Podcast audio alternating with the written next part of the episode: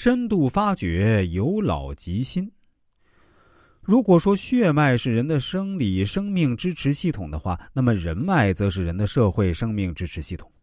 常言说，一个篱笆三个桩，一个好汉三个帮，一人成木，二人成林，三人成森林，都是说想要做成大事，必须要有做大事的人脉网络和人脉支持系统。我们的祖先创造了人这个字，可以说是世界上最伟大的发明，是对人类最杰出的贡献。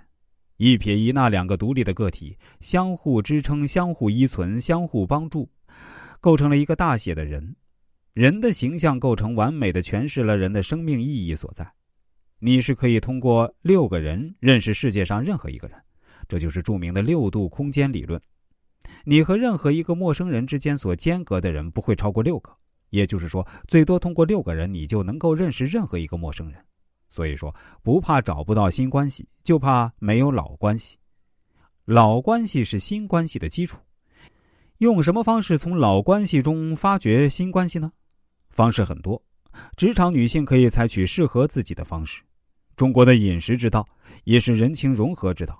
一场饭局既是亲朋故交之间的沟通交流，也是生意对手间的交锋谈判。饭局之妙不在饭，而尽在局。一个完美的饭局，设局人、局经、局托、陪客、花瓶众角色一个都不能少。这里所说的饭局啊，就是一个很好的方式。饭局是可以不断延伸关系的网络，可以获得新关系，巩固老关系。早在春秋时期啊，齐相晏子在饭局上二桃杀3士，蔺相如在渑池会上驱秦王，开赵国数十年之太平。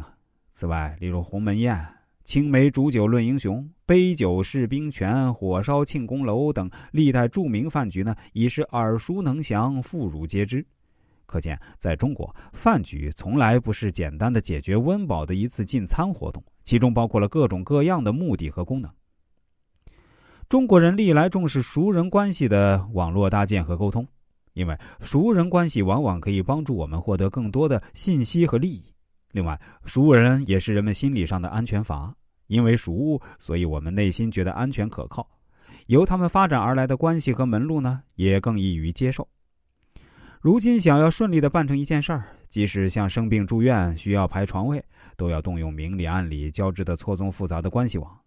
不会发掘关系、不善于发展关系的人呢，是不容易把这么简单的事情顺利办妥的，更别谈难办的事情了。俗话说，英雄难过美人关，现在是英雄难过熟人关。